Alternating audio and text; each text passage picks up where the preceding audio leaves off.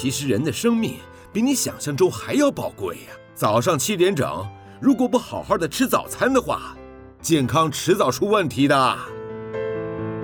您现在收听的是云端新广播 FM 九九点五 New Radio，最自由的新声音。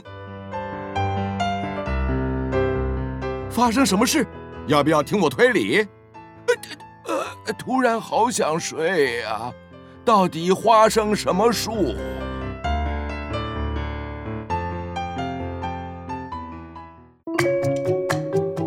爸爸，那是什么树啊？嗯，花生树吧。花生是长在树上的吗？哎，好问题。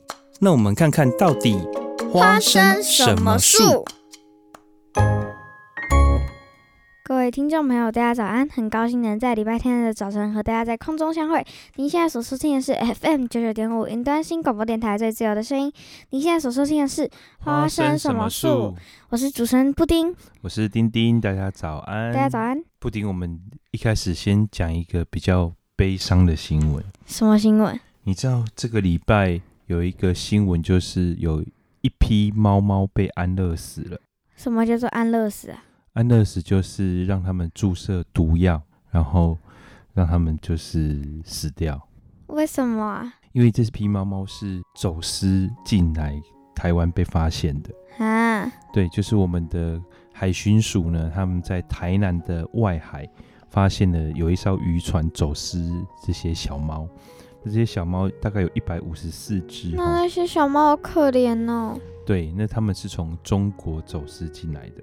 但是他们的品种就很混杂，有像是俄罗斯蓝猫啊，或者是像是呃波斯猫这种很名贵的猫。这一百五十多只猫，听说啦，价值市价超过一千万台币。哦，好贵哦。对。那家猫猫很无辜哎。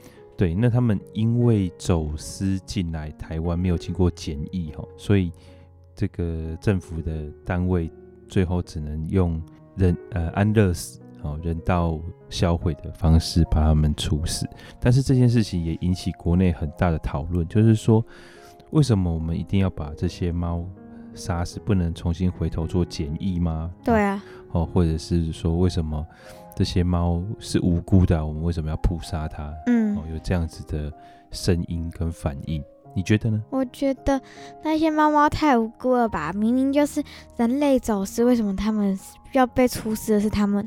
对，所以这件事情其实我们可以从很多个层面去谈论哈。第一个就是这些猫为什么要因为人的行为承担这些后果，对不对？嗯。好，那第二个呢是他们他们为什就是为什么？按照法律非死不可，难道都没有讨论的空间？哦，这就牵扯到我们过去有谈过的一个概念，叫做“恶法易法”，就是虽然是这个法律不近人情，但是我们还是要去执行它。然后第三个讨论就是说，为什么走私的人反而被判轻的刑责，可是那些猫却要处死这样子？对啊。那我们先来看，你觉得这样子的做法，因为人所以杀猫公平吗？不公平啊！那我们就要谈为什么要杀猫，因为这些猫是来自于狂犬病的疫区。狂犬病不是只有狗狗会得，狂犬病其实这种疾病是第一个它是人畜共通，第二个是它不是只有人，它不也不是只有狗，它连这个猫也会得。所以这一批一百五十几只猫，其实不确定它有没有染疫。嗯，那如果有染疫，然后进入到台湾的社会里面，这些猫可能会传染给其他的猫，对不对？那它不能检检验吗？再去补检验？好，那这个检验的过程，这些猫的来源不明吗？它虽然我们知道它是从中国进口，可是它在中国进口之前，是不是已经在中国繁衍很多次，还是从其他国家到中国？嗯，这个可能就不知道，所以也会造成这些防疫人员的风险。然后，那你说，哎，为什么不能回头再检疫？哈？因为这个是跟法律程序程序有关系的，所以我们还是先回到第一个问题，就是，诶，那我们为什么要扑杀这些猫？主要的原因是因为这些猫如果经过检疫之后，再到了一般的环境，它有没有可能是这些威胁不知道哦，因为各各式各样的风险都还存在。那如果一旦造成了这样的风险的话，可能我们要事后要扑杀更多的猫狗。那它这样这样，如果不是走私的话，就不用不用被杀了吗？呃，如果是不是走私的，它是按照一般的这样子报关进来的话，它顶多就是被退货。退货就是退回去你原本进进口的国家，比方说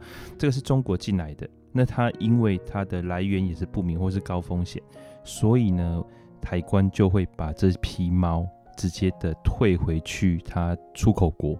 那那我们为什么不把它退回去它的出口国？因为我们现在不知道它出口国家到底是哪里呀、啊？它是走私的、啊。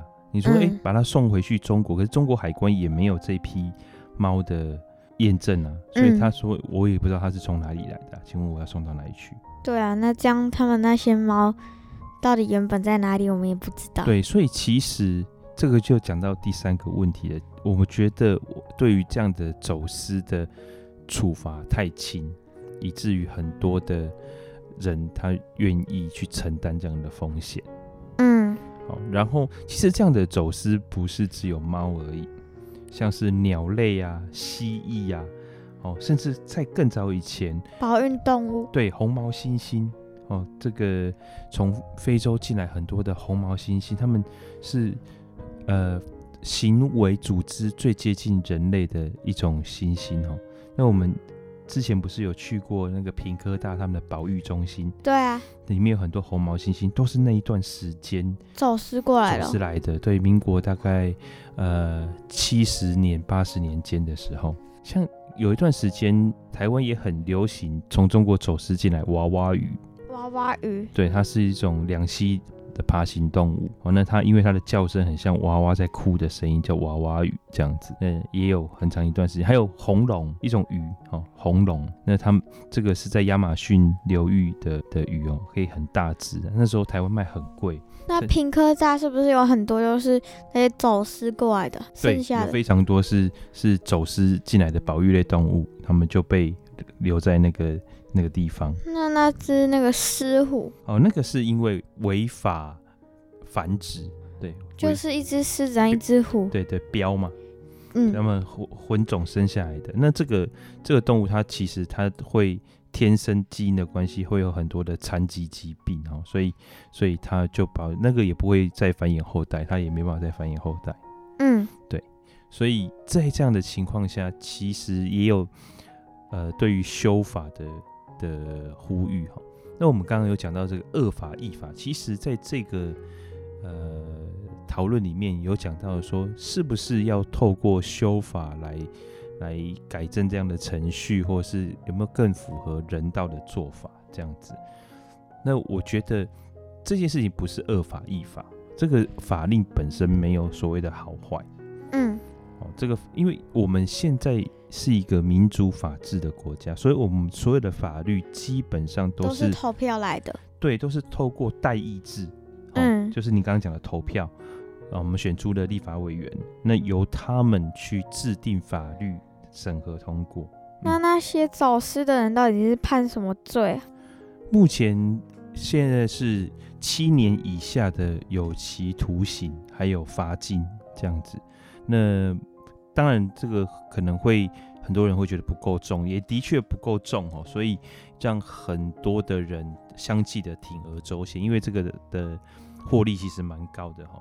你知道，光是这五年来就有一千多只的动物被查获，那其中有四百多只动物因为检疫的问题被安乐死，当然包括了这一百多只猫咪。哎、欸，那这样一百多只猫咪，就是它四百多只，快要快要三分之一，已经三分之一耶。嗯，对。我的天哪，好多、哦！一次很大宗的，对。也是因为这次的数量真的太多哈，所以引发呃国内的关注，甚至连我们蔡英文总统都有为此来发言哈。所以呢，现在目前有声浪是要调高这样的刑责。把它改为七年以上，你知道七年以下跟七年以上最大的不同是什么吗？就是七年以下的徒刑哦，你很难判到七年，因为你求刑最高就是七年。那通常在这个审判的过程当中，还会再打一些折扣哦，那再加上假释，很可能很可能做一年多两年的牢就出狱了。可是他获利，你看光是这一单一千多万，假设他获利大概一半就好，他就可以赚五百万。所以这样子的一个高投资报酬率会让人铤而走险。那可是如果提高到七年以上的话，就是它最低最低就是七年。哦，这样的话刑期就会，嗯，让人家觉得比较有吓阻力，这样子。对。好，那目前可能会往这个方向去调整，哈。但是还有很多动物也受到这种不公平的对待。对，的确，就是从呃目前台湾查获的情况来讲，我觉得被查获的一定只是冰山一角了。那个没有被查获的一定更多，不可能每次进来都被查获。那如果每次进来都被查获，就不会有人在做这个生意了嘛。所以被查获的一定是占少数，可能没被查获的可能才是大多数这样子。我觉得那些狗狗、猫猫都很可怜呢，要么就是走失，要么就是被虐待，就是像是金毛 Siri 和柴犬初期啊。哼，那只金毛 Siri 啊，是一开始就是他，就是他们他妈妈就是他狗主人要搬家嘛。嗯。然后，然后要，然后要运送金毛 Siri，本来是空运，但是那个那个，因为他们因为那个公司想要赚差价嘛，就私自改成陆运，然后就被，然后就被运，然后热死，热死中暑，嗯、然后结果那个，然后结果那个公司也只罚款而已。对。然后还有那个狗贩子，就是初期被，就是他妈妈，就是也是主人。然后他们就，他就是看公园没人，就把那个柴犬初期的链子放掉，然后结果那个初期就被狗贩子给杀了啊？为什么？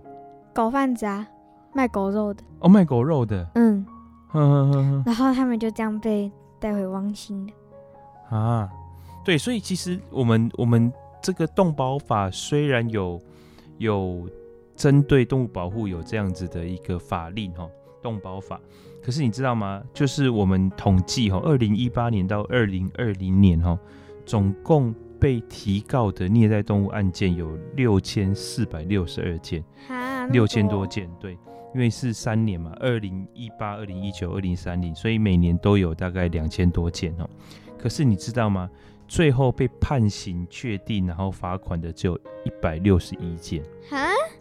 对，少对，你刚刚讲的还算是比较罪证确凿，有被判刑的哦，绝大部分都没有。你知道他的判刑率只有定罪率只有百分之二点五 percent。那那些没有被判刑的是做了什么事虐待他们？很多啊，非常多啊，比方说这个打猫打狗啊，甚至虐杀啊。打猫打狗，对，所以因为全台的这个动检员哈，就是负责执行这个动保法的动检员。只有两百位，可是他们一年要处理二十五万件的案件，二十五万啊！对，然后呢，真正能够提告的六千多件，光是两百人要处理六千多件也很可怕了，对不对？对啊。所以他们在这样子的人力不足的情况下，其实很难去完成我们当初立法的期待哦。所以目前也有。这个呼吁就是提高动检员的人数，让动检员能够呃人手更充裕来保护动物这样子。那那些动检员很累。呃，对啊，所以提高需要提高这他们的人数，才能够呃帮助他们可以更有效的去执行公务嘛。甚至有说想要呃成立这个动保警察的。这样的一个想法哈，就是调拨一部分的警力来做这件事情，但是我觉得这个机会真的不不高了，因为现在警力已经非常非常的缺乏了，嗯、所以你要再从现有的警力去拨，其实我觉得这个难度颇高，除非你能够整个调整内政部警政署他们的这个人员编制，哦，就是专责。的话，你就是要让他们开放一个更多的人力去做这件事情，哦，给他们拨更多的预算，不然的话，其实对他们警察来讲也是不公平的，所以人力可能是一个问题啊。那我们刚刚讲到法律，哈，法律执行之后，那法律成立之后的执行会是就是会是一个很大的问题嘛。再来就是说，我们在这个法律执行的过程当中，是像比方说这一次，因如果他们是依法行政，反而被很多社会的的团体啊去说，哎，你这样子是不近人情的哦，或者是你这样子是不人道的。可是呢，这个法律在设置的当初，其实它就是有它要保护的对象。它要保护什么对象？它要保护其实是绝大部分在国内已经生存的这些猫狗，还有检疫的人员，还有我们的一般的民众啊。哦，所以其实我觉得这个要从另外一个角度去看，就是如何遏制这样子的走私行为，而不是去检讨执行单位。嗯，对啊，那个动保人员和那些检疫人员也很辛苦。对，然后你想看那些执行安乐死的兽医师，对他们，我觉得他们一定比我们更难过。嗯，台湾其实过去对于流浪动物，尤其是流浪猫、流浪狗，如果没有人领养的话，你知道会发生什么事情吗？结扎。哦，现在是结扎，T T N R 嘛，哈，捕捉、结扎，然后放回。嗯。可是现在呢？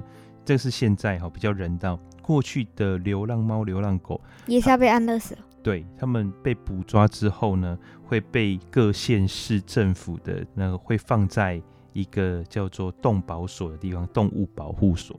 可是虽然叫做动物保护所，但是那些都是要杀那个的。对，最后就是执行安乐死的单位。嗯、那动物保护所里面呢的兽医师呢，他们就是要去执行这样子的一个任务。那兽医师应该也很不舍吧？对，为什么我们台湾后来结束了这样子一个安乐死的政策？哈，是因为在二零一六年的时候，有一位姓简的兽医师，哈，他原本是榜首考进去公职的，哦，就是他是这一类的榜首，哈。榜首是什么？就是他是第一名考进去的，嗯，所以他本来可以选单位，他可以选比较轻松的单位，但是他却选择。去这个流浪动物保护所哈，去照顾这些流浪动物，可是他却没有想到，他最大的动物保护所竟然是那种，对，他最大的任务其实是每个月固定的要去结束这些狗狗的生命，所以这位简兽医师呢，他在二零一六年的五月五号选择用这些安乐死的药打进自己的身体里自杀了。哈，对，那这样子的一个事件。引发国内非常大的震动跟愤怒，因为其实从很久以前，大家都一直在讨论这件事情。爸爸在当记者的时候，其实很多次的去动物保护所。我们动物保护所在燕巢，高雄师范大学燕巢校区的上上面一点，哦，半山腰上面。那我那个时候因为工作的关系，所以时常会跟他们联系，然后偶尔也会去采访。嗯，那其实对于这些兽医师来讲，他们的心理压力非常非常的大。因为这些兽医师哈，老实讲，是对动物真的有爱心的人，要不然他们怎么会进去动保？对，因为因为对，因为其实那在那个时候哈，在民间职业的兽医师赚钱其实已经赚的蛮多的，嗯。那你在公家单位赚的钱不会像是在民间开业的兽医师这么多，所以留下来的其实都是使命感跟真的对动物的热情。哎、欸，那这样他们老实讲是这样，他们不知道动物保护所是？他们知道，但是他们这些事情还是有得有人去做嘛。嗯，而且他们也不是只有在安乐死动物，他们其实还是有对这些动物是有一些帮助的。嗯，因为他们有些其中部分是可以被领养走哦，所以我常常也跟他们配合一些这种领养的活动，希望这些动物多一点被领养，他们就少一点安乐死。可是他们还是要执行大量的这个安乐死的的的任务。那我们家之前那几只猫是？我们都是在路上捡到的。哦，对，如果我们不捡到，他们可能会直接被捕捉啊什么的。嗯，对，我们，所以我们家的猫四只猫都是流浪猫。名名字都是在哪边捡到，就是在哪边。也也不一定啊，像叮咚，它就是在门口被捡到的嘛。然后就是叮叮叮啊，就是那个那个铃铃声呢。哦，叮当，对。然后丁果果是在果菜市场被捡到的。嗯。对啊，丁月月比较特别，丁月月是因为满月捡到的，是因为他在中秋节被捡到的，嗯、所以我们叫他月月。对，回到话题哈，因为简医师他的呃这个自杀事件，让国内正视到这些第一线的动保人员承受到的心理压力跟实质的需求。所以，我们不但是去检讨人力的配置，哦，更重要的是，我们还去检讨我们这样子的做法。对，是不是要继续安乐死？所以我们在二零一七年就废止了安乐死了，就变成结扎了。对，就是结扎野放这样子一个措施哈。嗯，那他们那些野放的也很可怜呢。啊，其实 TNR 这件事情哈，它的它。其实是有道理的。为什么是捕捉结扎在野放？哦，因为这一群猫猫狗狗，你把它结扎之后，如果不放回去原来的地方，其实原来的地方它会被其他的流浪猫或流浪狗再重新占领。嗯，所以如果我们把已经结扎过的猫狗放回去原来的位置的话，反而它这边的猫狗数量不会增加。反而会那个减少，嗯，对，因为它被结扎了，所以它不会再繁殖下一代。那如果你让没有结扎的进来的话，它还会去继续的繁殖下一代。那这样那个医务人员就会那个循环，无限循环。对，一天到晚在捉猫捉狗，对，结捉捉猫结扎，捉猫结扎这样。对，所以在国外的研究是 TNR 是最有效的。减少流浪猫狗继续增长的方式，哦，比这个扑灭来的有效，而且来的人道。所以其实用这样的一个方式是台湾的一个进步。是 TNR 哈，它还是有一些前提要去遵守的。什么前提？就是它是一个封闭式的环境。嗯，所以必须要有达到一定的数量，而且这个环境是封闭的，不能好像无限制的，然后。用 TNR 的方式，就感觉好像是万灵丹，因为它要有效的减少，必须要大部分的猫狗都被绝绝育。嗯，所以我们还是要去从源头管制，比方说，第一个不能再去鼓励大家去呃购买这些猫狗，但是后来去丢弃。所以我们现在有这个植入晶片的措施，你不能去。购买完猫狗之后把它丢弃，这个是犯法的。这是植入晶片是什么？就是这只猫狗如果被抓到之后，它会去扫它的晶片，那这个晶片就会登记是谁购买的这只猫或这只狗，你不能任意的丢弃猫狗这样子。嗯，好，那这个是一个重要的部分。第二个呢，是我们不要去任意的去饲养，就是喂养这些野猫野狗。哦，因为现在当然我们会无限的爱心，会觉得说想要帮助这些猫狗，对不对？可是，在 TNR 的这个过程当中，你因为我们没有办法做到封闭式的环境，所以你一旦投入食物到这些野生猫狗的环境里面的话，它会吸引来更多外来的猫狗。对啊，好，这会变成一个群聚效应。那这样的话，其实就失去了原本 TNR 的。意义了，哦，TNR 是要造营造一个封闭式的环境嘛？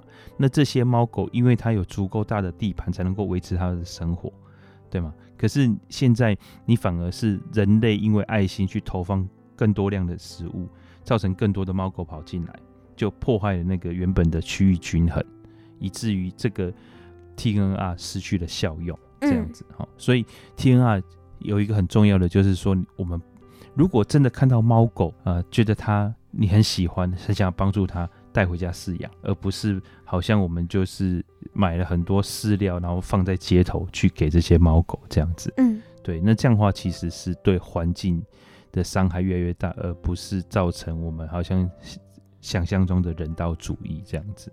那希望大家那个希望走散可以变少一点，然后大家好好爱护狗狗猫猫，就领领养它们就好了，就不要用，就是就是。不要用那那种投喂的方式之类的。对，就是我们现在政府也在呼吁用领养代替购买。嗯，对，用领养代替购买，然后再来就是说，我们看到啊、呃、这些流浪猫狗，如果你真的喜欢，就把它带回家养，而不是用这种呃投放饲料的方式。哦，这样的话会对环境，会对这些猫狗的未来是更有帮助的，更理性的。嗯。好，我们再休息一下，我们来听下一个新闻。嗯。便便和尿尿给你，零食和玩具给我，相恋。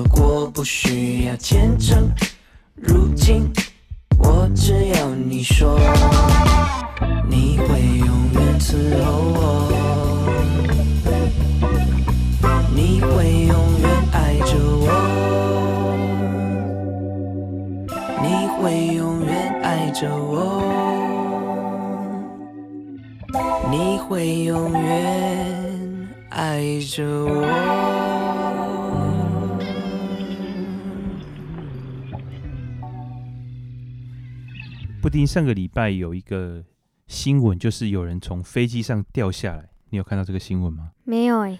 好，这个新闻是因为美军在撤离阿富汗的过程当中，有很多阿富汗人，他们想要跟着逃离，所以呢，他们就好像，呃，你知道印度那个时候搭火车，不是有人就是扒着窗户啊，掉在这个车窗外面啊，或者是车顶上，那这些阿富汗人呢，他们。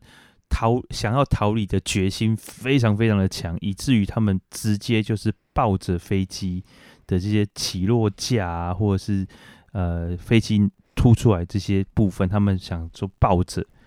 嗯，对，所以飞机起飞之后没多久，呃，就有两三位这样子的阿富汗民众就从飞机上从高处摔落下来，直接摔死。嗯，对。其实让我想到那个。一个画，嗯，就是一个画面，嗯，柯南啊，就是抱着那个飞机脚上飞机，嗯，然后顺便搭搭乘那个小兰在坐的飞机飞上去。哦，所以这种漫画、卡通、电影千万不要学，反正有些时候都禁止模仿，禁止模仿。对，那这个事情其实衍衍生出来的就是我们要谈的新闻哈，就是美军撤离阿富汗这个事事情哈，就是美国总统拜登他宣布。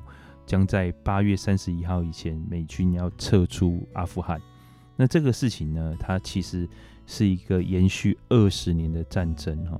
那这个也是美军驻外最久的一次战争，二十年啦。二十年，从二零零一年开始。那为什么是从二零零一年开始呢？它是牵扯到了一个事件，叫做九一一事件。九一一哦，那个九一事件就是，呃，有一个叫做盖达的组织，恐怖组织，他们策划的一个恐怖攻击事件。九一一是不是那个双子大楼？对，双子星大楼，没错。嗯那这个盖达组织呢，他们的首脑叫宾拉登。宾拉登。对，那宾拉登他就是长期训练这些呃恐怖主义分子在美国潜入美国，然后他们在美国就开始学怎么样开飞机。啊，他们因为在美国其实有民航机可以去学，这些机机场里面可以教一般的美国民众开小飞机。那这些恐怖分子学会开飞机之后呢，他们就拿着飞机去撞，对他们去劫机。嗯，劫机完了之后，他们呃这两架飞机撞双子星大楼嘛，那还有一架飞机要去撞五角大厦，五角大厦是哪里啊？就是美国的国防部。嗯，对，那后来五角大厦这一班飞机呢，呃没有劫持成功，因为被这些美国英勇的这些乘客反制服了，但是因为这个过程当中呃造成的意外，结果这架飞机也坠毁了。哈，对，所以这个故事英勇的故事也被拍成了电影。那当然更更呃著名的就是两架飞机成功的撞到了双子星大楼，然后造成了非常大的灾难。那这样如果五五角大厦的话，那就那就更惨。对，这个就是变成说，呃，美国的这个军事中枢被摧毁。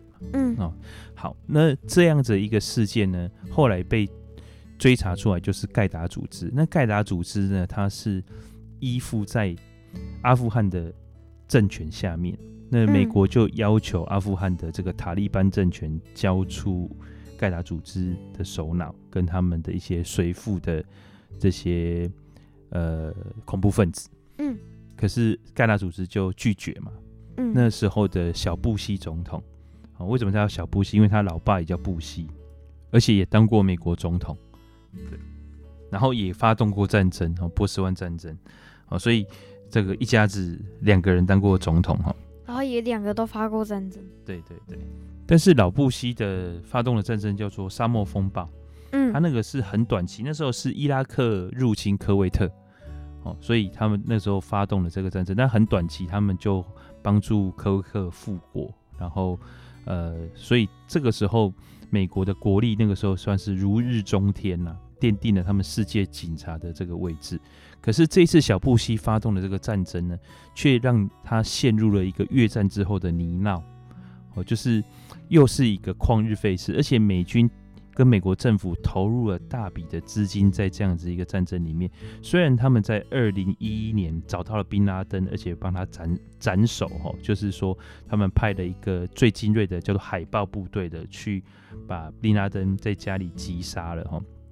但是呢，在这二十年间，他们在阿富汗所建立的这样子的一个民主政府，看似民主的政府，却被验证失败了。你知道为什么被验证失败吗？不知道。因为他们宣布撤离之后，短短的不到一个月，是两个礼拜，首都就被塔利班政权再次的攻陷了。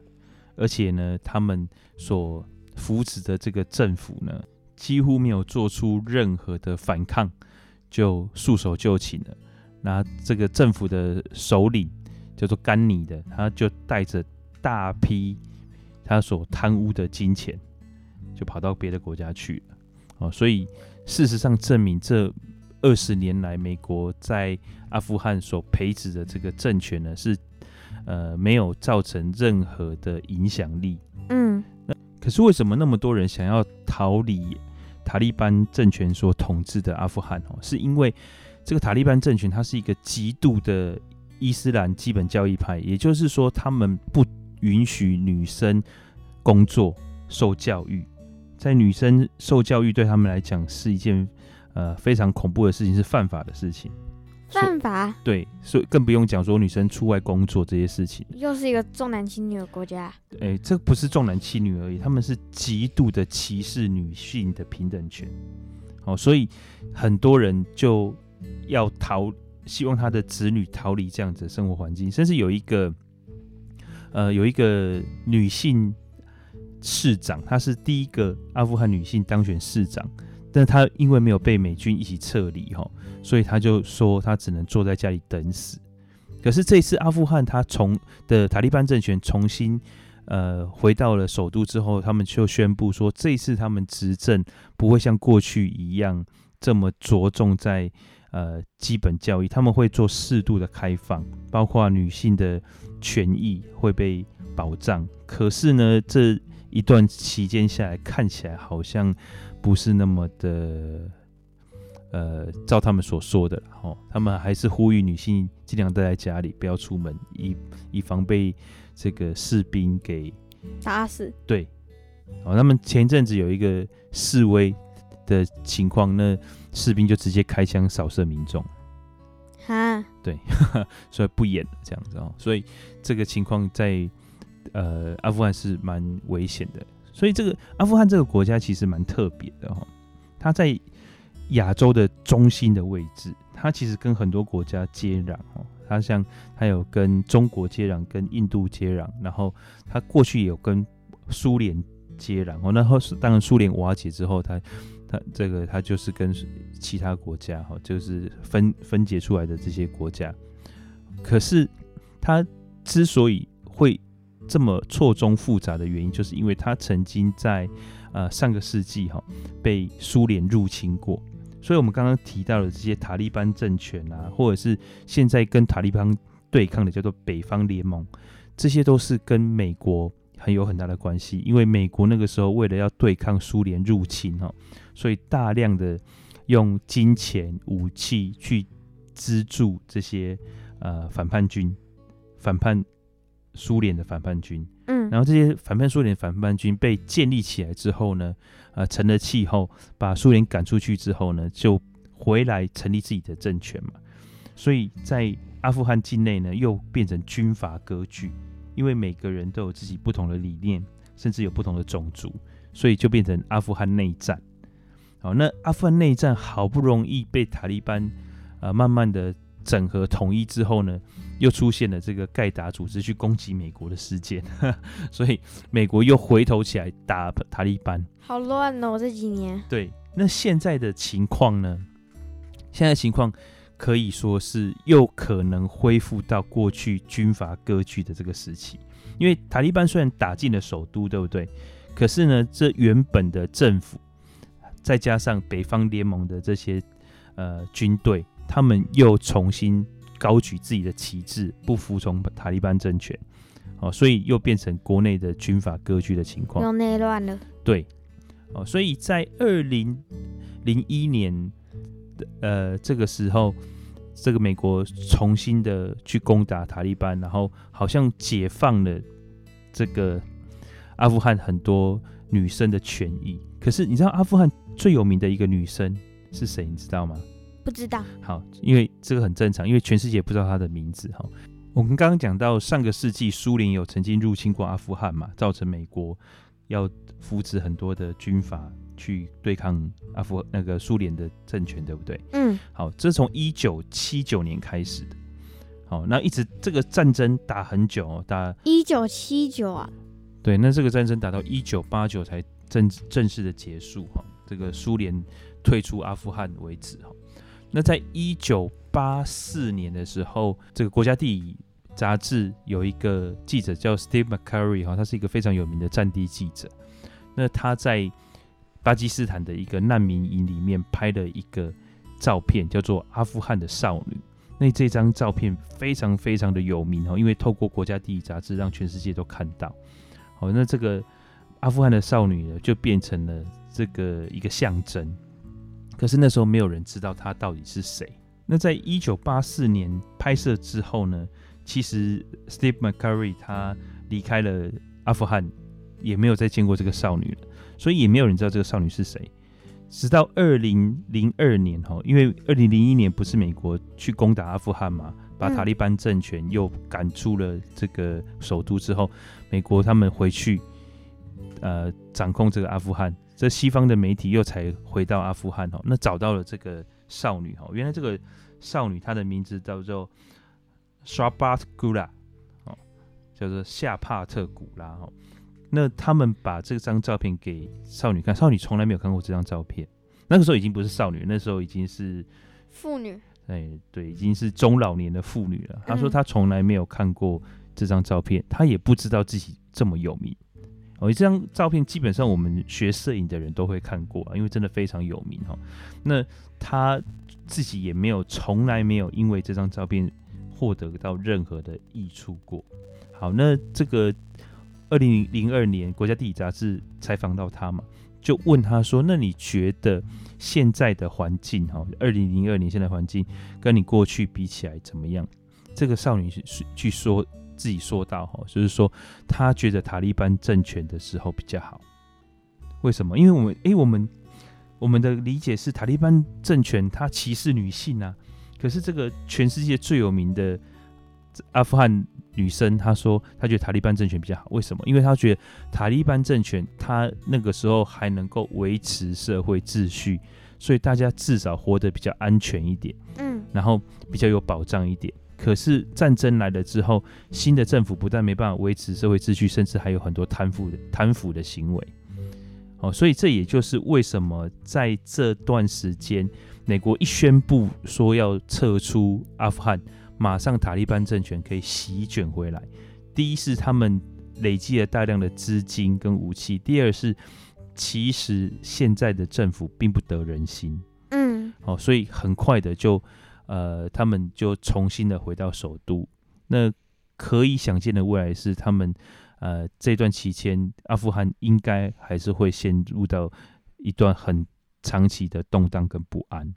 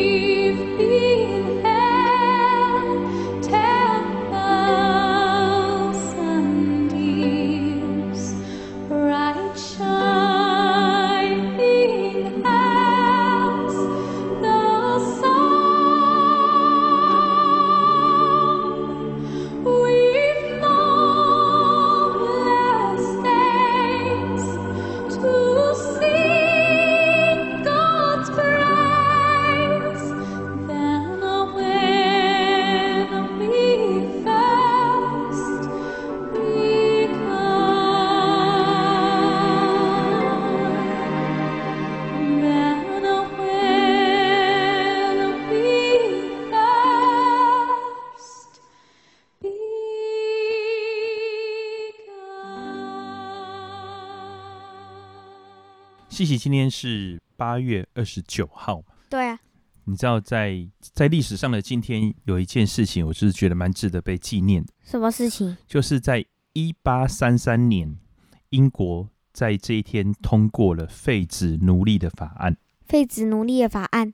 那这个法案呢，它其实是一个历史的很大的进程哦，就是在这个法案之后。陆陆续续的废止，呃，各国家有蓄奴的国家开始废止奴隶政策哈。那这样子的一个奴隶制度是怎么来的呢？其实最早以前，呃，在上古时代，其实非常多的国家都是有奴隶的，像埃及就有奴隶嘛，对不对？嗯。我们看到这个，他们奴隶以色列人，对不对？嗯。还有中国其实也有奴隶。什么奴隶？中国其实在周朝开始就有很多的奴隶制度。那一直这样的奴隶制度，一直到清朝，其实都还有，只是，呃，它变得是一种在法律之内，他们是有一种模糊的界限呐，哈，模糊的界限。那所谓的奴隶制度是什么意思呢？就是把一个人当做财产一样，所以这个人呢，他没有自己的自主权，没有自自由，没有权利，哦，他可以被逼迫做任何他不想做的事情。哦，主人能够强迫他做非常多的事情哈，所以在呃，其实就人权来讲，这个是非常不人道的。那在殖民时代，就是我们之前有讲过列强殖民，他们到很多海外去发展，对不对？所以在殖民时代就出现了很多这种奴隶制度哦，从十七世纪、十八世纪、十九世纪开始，陆陆续续这种海外大大航海时代扩张，就发现了美洲啊。印度啊，或非洲这些国家，很多人都被当作是奴隶来使用。那在一八零七年呢，英国其实就已经禁止了奴隶的贩卖，可是没有禁止奴隶的拥有。嗯，好、哦。那在这个时间呢，呃，英国其实有一群基督徒，他们认为在上帝面前人人都是平等的，所以奴隶制度是不符合上帝心意的，所以他们就一直在推动这样子。反奴隶的政策，哦最有名的就是一个英国议员，哈，叫做威尔福斯，那以及他所筹建的一个叫做克拉彭联盟，哦，那曾经有一本书叫做《威尔福斯与克拉彭联盟》，然后它的副标题叫做《弟兄相爱撼山河》，讲的就是这个废除奴隶制度的一个故事。他们原本从威尔福斯一个人。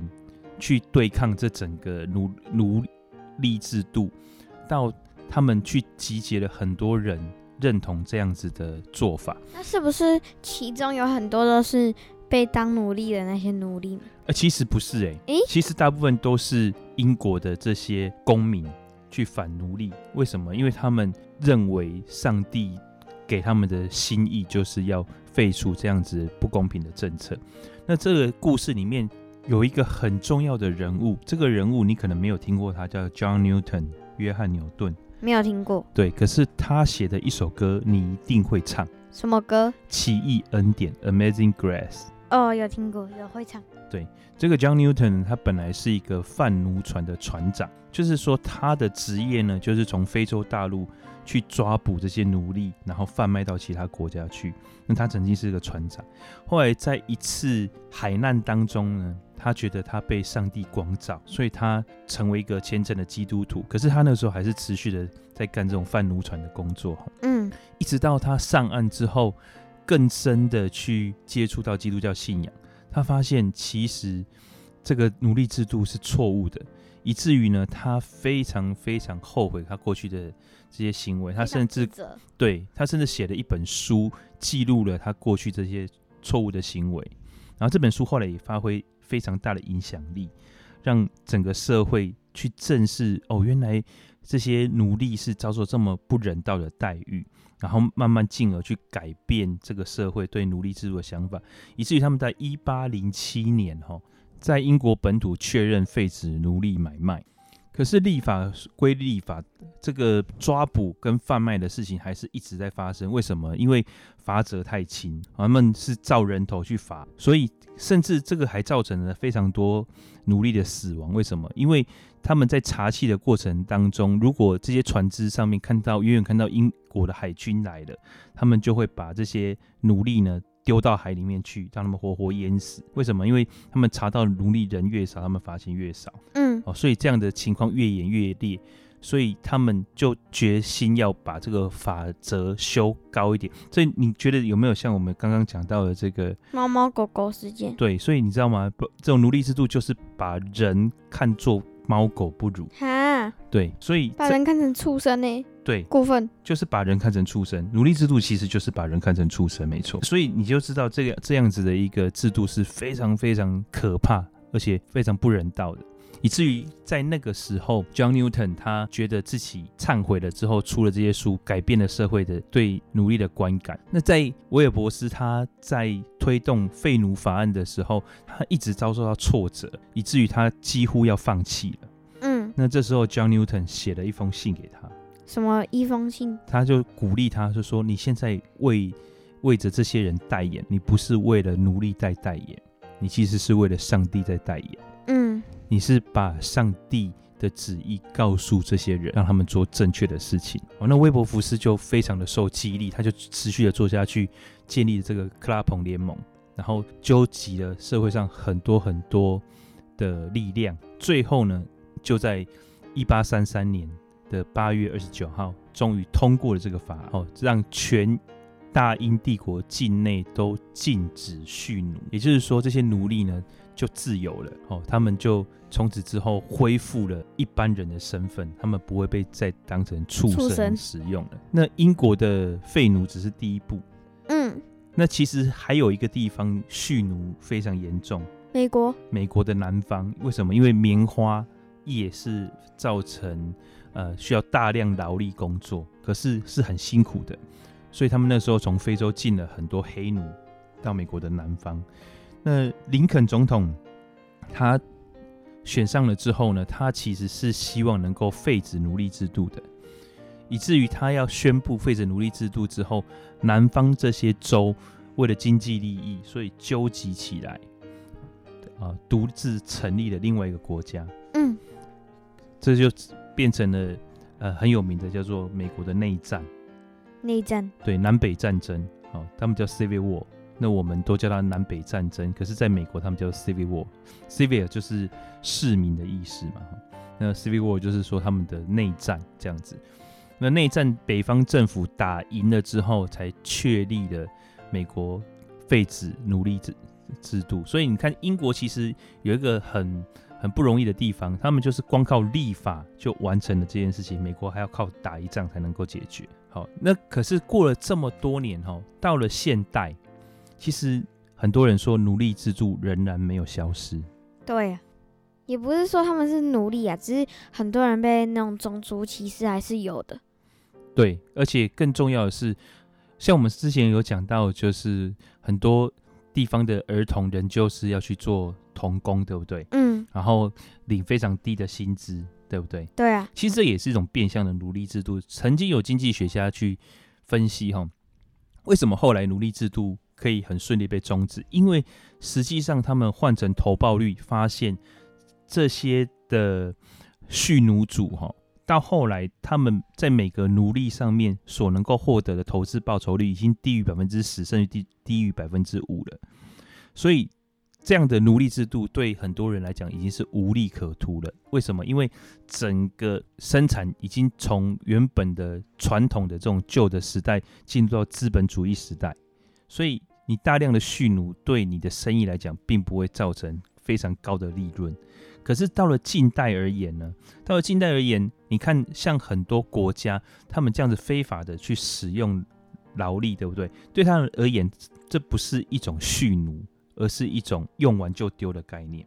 嗯，因为你蓄奴，你要养着这些奴隶，对不对？对啊。可是你去使用这种廉价劳工去压榨他们，是你不需要去负责他们的生死的，你只要给他们很低微的薪资，然后去压榨他们的劳力，这样子的获利率，这呃这些经济学家说，甚至可以超过百分之五十的获利率。也就是说呢，对他们而言，这种用完即丢的制度，反而更符合经济效益。所以呢，他们很多人现在活在新的奴隶制度下面，只是没有奴隶制度的这个外形，但实质上呢，他们呃所受到的待遇、所受的生活，甚至他们对未来人生的发展，其实跟奴隶是没有什么两样的。对啊，而且他们也基本上不可能实现。阶级翻转这件事情，嗯，所以我们在那集有提过嘛，必须要靠到教育还有外界的帮忙，这些人才有机会去翻转，嗯，所以我们为什么要去谈论这些新闻？很重要，就是说，